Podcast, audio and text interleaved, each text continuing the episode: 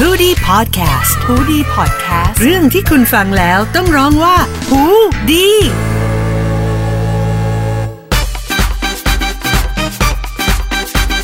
ค่ะ ยินดีต้อนรับทุกคนเข้าสู่รายการอีก 5 นาทีตีสามนะคะ ไม่จบตอนนอนไม่ได้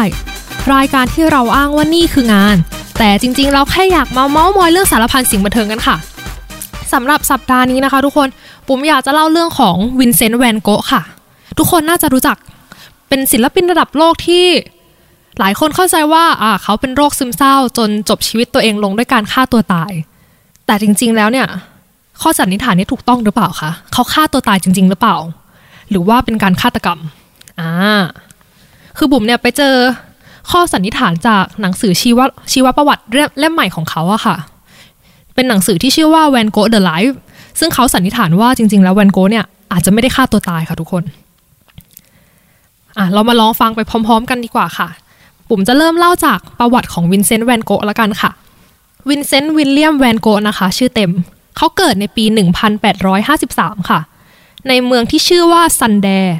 ประเทศเนเธอร์แลนด์ค่ะ เขาเป็นลูกชายคนโตค่ะ เหมือนแบบในสมัยยุคนั้นทุกคนน่าจะพอเห็นภาพนะคะ ว่าอัตราการเกิดและการรอดชีวิตของเด็กเนี่ย มันไม่ได้สูงเท่าปัจจุบัน เหมือนเขาเป็นลูกชายคนโตที่แบบเหลือรอดมาค่ะ ประมาณนั้น แล้วเขาก็มีพี่น้องอีกห้าคน แต่คนที่วินเซนต์แวนโก๊ะเนี่ยสนิทด้วยมากที่สุดก็คือน้องชายคนรองที่ชื่อว่าธีโอ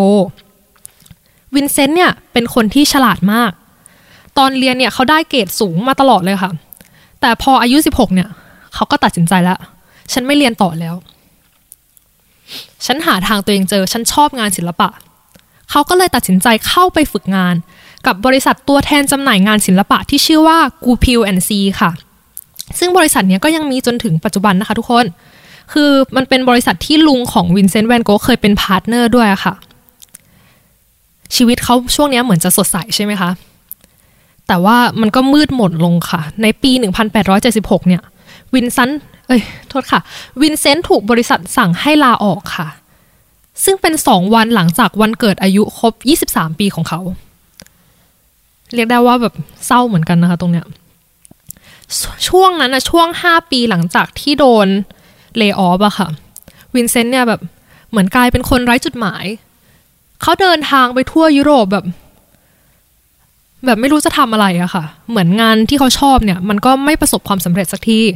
แล้วเขาก็ได้แต่รับงานที่ดูแบบไม่มีอนาคตไปเรื่อยๆ แบบ เหมือนรับงานเพื่อหาเงินกินกันตายอะไรเงี้ยค่ะ จนแบบตัดสินใจแล้วว่าไม่ไหวแล้ว ต้องย้ายกลับมาอยู่กับพ่อแม่ ซึ่งทั้งพ่อกับแม่เนี่ยก็เป็นห่วงวินเซนต์มาก เพราะว่าลูกชายเนี่ยดูไม่มีจุดหมายปลายทางในชีวิต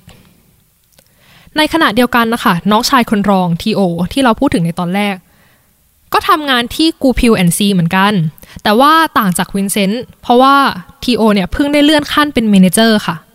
ช่วงนั้นเนี่ยธีโอก็เลยช่วยเหลือวินเซนต์ด้วยการส่งเงินไปให้ใช้จนในปี 1884 ค่ะ ช่วงนั้นวินเซนต์แวนโก๊ะเนี่ยก้าวเข้าสู่วัย 30 ก็โตแล้วอะนะเขาก็อยากจะตอบแทนทีโอน้องชายเนี่ย ที่คอยช่วยเหลือมาตลอด ก็เลยส่งภาพวาดของตัวเองเนี่ยไปให้ทีโอซึ่งขณะนั้นเนี่ยเขากำลังทำงานแบบขายงานศิลปะอยู่ที่ปารีสอะค่ะ แต่ว่าเรื่องก็ยังเป็นยังมืดอยู่ยังมืดหม่นอยู่ค่ะ เพราะว่าโชคร้ายมากที่ผลงานของวินเซนต์แวนโกในตอนนั้นเนี่ย ไม่ใช่สิ่งที่ชาวปารีสชื่นชอบ หลังจากนั้นชีวิตของวินเซนต์แวนโกเนี่ยค่ะ ก็ยังติดหล่มอยู่ที่เดิมอยู่ประมาณเกือบ 5 ปี งานศิลปะของเขาเนี่ยไม่ประสบความสำเร็จ และเขาก็ยังพเนจรไปทั่วยุโรปเพื่อหางาน เดินทางไปทั่วบางทีก็กลับมาต้องต้องกลับมาอยู่ที่บ้าน แล้วก็ออกเดินทางไปอีกอะไรเงี้ยค่ะ แต่ว่าในช่วงนี้เขาได้พัฒนาสไตล์ของงานศิลปะเนี่ยที่กลายมาเป็นเอกลักษณ์ของตัวเองขึ้นมา อย่างการใช้โทนสีที่สว่างขึ้นหรือว่า การใช้ฝีแปรงสั้นๆนะคะอย่างที่เราเห็นในปัจจุบันอะไรอย่างนี้ คือเขาหันมาวาดของที่มีสีสันมากขึ้นอย่างภาพ portrait แบบภาพเซลฟี่อะไรเงี้ยนะคะ หรือไม่ก็ภาพวิว อย่างภาพ portrait ของภาพ portrait ตัวเองของวินเซนต์แวนโกก็ดังอ่าแต่ในขณะที่วินเซนต์พัฒนาสไตล์งานศิลปะของตัวเองขึ้นมาได้แล้วเนี่ย สุขภาพจิตของเขาก็ย่ำแย่ลงเรื่อยๆค่ะ จนในปี 1888อะค่ะ ซึ่งอันนี้น่าจะเป็นเหตุการณ์ที่หลายคนน่าจะแบบเคยได้ยิน เป็นปีที่เขาตัดหูตัวเองอะค่ะ แล้วก็ห่อเป็นของขวัญให้กับ sex worker ให้กับโสเพณีในตอนนั้น หลังจากวันนั้นเนี่ยเขาก็ถูก admit เข้าโรงพยาบาลค่ะ พอ admit เสร็จเนี่ย เหมือนแบบพอหูโอเคแล้วอะเขาก็ออกมา แล้วก็ต่อสู้กับอาการซึมเศร้าอยู่พักหนึ่ง ก่อนจะบอกกับตัวเองว่าเอ้ยไม่ไหวแล้ว ก็เลย admit ตัวเองเข้าโรงพยาบาลจิตเวชในช่วงหนึ่งปีที่วินเซนต์แวนโกะอยู่ในโรงพยาบาลนะคะ เขาได้วาดรูปที่จะกลายมาเป็น masterpiece ในปัจจุบัน อย่างแค่ในช่วงอาทิตย์แรกเลยนะคะ เขาวาดรูปดอกไอริสอะค่ะ รูปดอกไอริสที่มันดังๆ ที่อยู่ในส่วนของโรงพยาบาล หรือว่ารูปที่หลายคนน่าจะรู้จักอย่าง The Starry Night อะค่ะ ก็เป็นรูปที่เขาวาดจากวิวที่มองผ่านหน้าต่างของโรงพยาบาล หรืออีกหนึ่งรูปดังค่ะ Almond Blossom ก็เป็นรูปที่เขาวาดตอนอยู่ในโรงพยาบาลเพื่อส่งให้หลานชายเป็นของขวัญวันเกิด ว่ากันว่าตอนอยู่ในโรงพยาบาลเนี่ยวินเซนต์แวนโกะวาดรูปไปทั้งหมด 150 รูป หลังจากนั้นในปี 1890อะค่ะ ผลงานของวินเซนต์แวนโกะก็ได้ถูกจัดแสดงอีกครั้ง และในที่สุดค่ะทุกคน ในที่สุดมันก็ได้รับการตอบรับที่ดี ปีเดียวกันนั่นเองวินเซนต์ก็เลยได้ฤกษ์ออกจากโรงพยาบาล เขาก็เลยย้ายไปอยู่ในเมืองเล็กๆ ที่ชื่อว่าออแวร์ค่ะออแวร์ซูร์วาซเป็นเมืองที่ศิลปินหลายคนชอบไปอยู่ และก็ไม่ได้ไกลจากปารีสมาก ที่วินเซนต์เลือกเลือกเมืองเนี้ยเพราะเขามองว่าเขาสามารถไปเยี่ยมทีโอที่ปารีสได้ไม่ยากอ่าแต่ว่าปีเดียวกันนั้นเองค่ะ เหมือนยังขึ้นได้แป๊บเดียวอะชีวิตวินเซนต์เนี่ยก็ต้องลงอีกแล้วค่ะทุกคน เพราะว่าปีเดียวกันเนี้ย ทีโอน้องชายอะค่ะ เขามาบอกวินเซนต์ว่า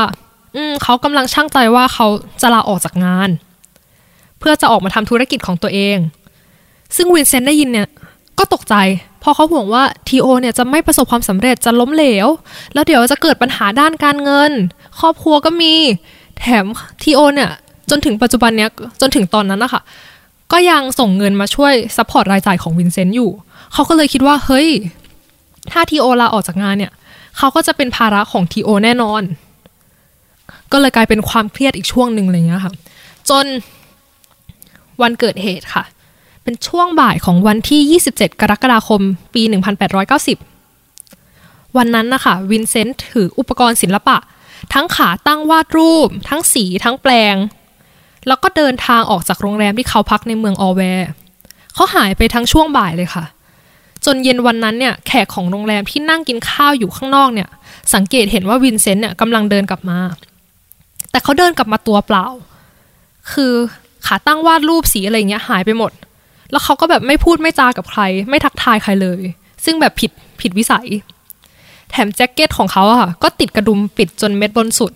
ถึงแม้ว่าอากาศตอนนั้นเนี่ยจะร้อนมาก แล้ววินเซนต์เนี่ยก็กอดท้องตัวเองไว้แน่น แล้วก็เดินกระเพลกกระเพลกกลับไปที่ห้องของตัวเอง เจ้าของโรงแรมเนี่ยด้วยความเป็นห่วงก็เข้าไปดูอาการ แล้วก็เห็นว่าวินเซนต์เนี่ยกำลังนอนขดอยู่บนเตียง พอเขาถามว่าเกิดอะไรขึ้นเนี่ยวินเซนต์ก็ตอบว่า เขาทำให้ตัวเองบาดเจ็บ I wounded myself หลังจากนั้นเขาพอถอดเสื้อแจ็คเก็ตของวินเซนต์ออกอะค่ะ ก็เห็นว่าใต้กระดูกซี่โครงของวินเซนต์เนี่ยมีรูกระสุนอยู่ หลังจากนั้นวินเซนต์แวนโกก็เสียชีวิตลงในช่วงเที่ยงคืนของวันที่ 28 ค่ะ ในวัยเพียง 37 ปีค่ะทุกคน วินเซนต์แวนโกเสียชีวิตลง ทิ้งไว้แต่งานศิลปะ ทั้งภาพวาดบนแผ่นกระดาษ 1,300 ภาพ และภาพเขียนอีกอีก 850 ชิ้น ช่วงนั้นหลายคนเชื่อว่าวินเซนต์แวนโก๊ะฆ่าตัวตายค่ะ ตามทฤษฎีก็คือ เขายิงตัวเองในทุ่งข้าวสาลีค่ะ ซึ่งเป็นทุ่งข้าวสาลีที่ปกติวินเซนต์เนี่ยจะชอบไปวาดรูปตรงนั้น พอเขายิงตัวเองเนี่ยแล้วเขาก็สลบไป แต่ว่ายังไม่ตาย จนสุดท้ายเนี่ยก็ตื่นขึ้นมา เพราะว่าอากาศมันเย็นอะไรเงี้ยในตอนเย็นๆเขาก็เลยพยายามจะควานหาปืนที่ตกอยู่ในทุ่งข้าวเนี่ยเพื่อจบชีวิตตัวเองอีกครั้ง แต่ว่าหาไม่เจอ จากนั้นเขาก็เลยลุกขึ้นแล้วก็เดินข้ามลาดเขาเพื่อกลับมายังโรงแรม อันนี้คือเรื่องที่หลายคนรู้กันนะคะ ว่าวินเซนต์แวนโก๊ะเนี่ยฆ่าตัวตาย แต่ EP หน้าเนี่ยเดี๋ยวบุ๋มจะเล่าว่ามันมี มันมีข้อน่าสงสัยของทฤษฎีนี้อยู่ ซึ่งทำให้บุ๋มเนี่ยคิดจริง ๆ ว่าเฮ้ยวินเซนต์แวนโก๊ะอาจจะไม่ได้ฆ่าตัวตาย อ่า มันจะเป็นยังไง เดี๋ยวรอฟังใน EP หน้านะคะทุกคน พบกันใหม่กับ EP หน้าในอีก 5 นาทีตี3ไม่จบตอนนอนไม่ได้ทุกวันพุธที่หูดีพอดแคสต์ค่ะ สวัสดีค่ะ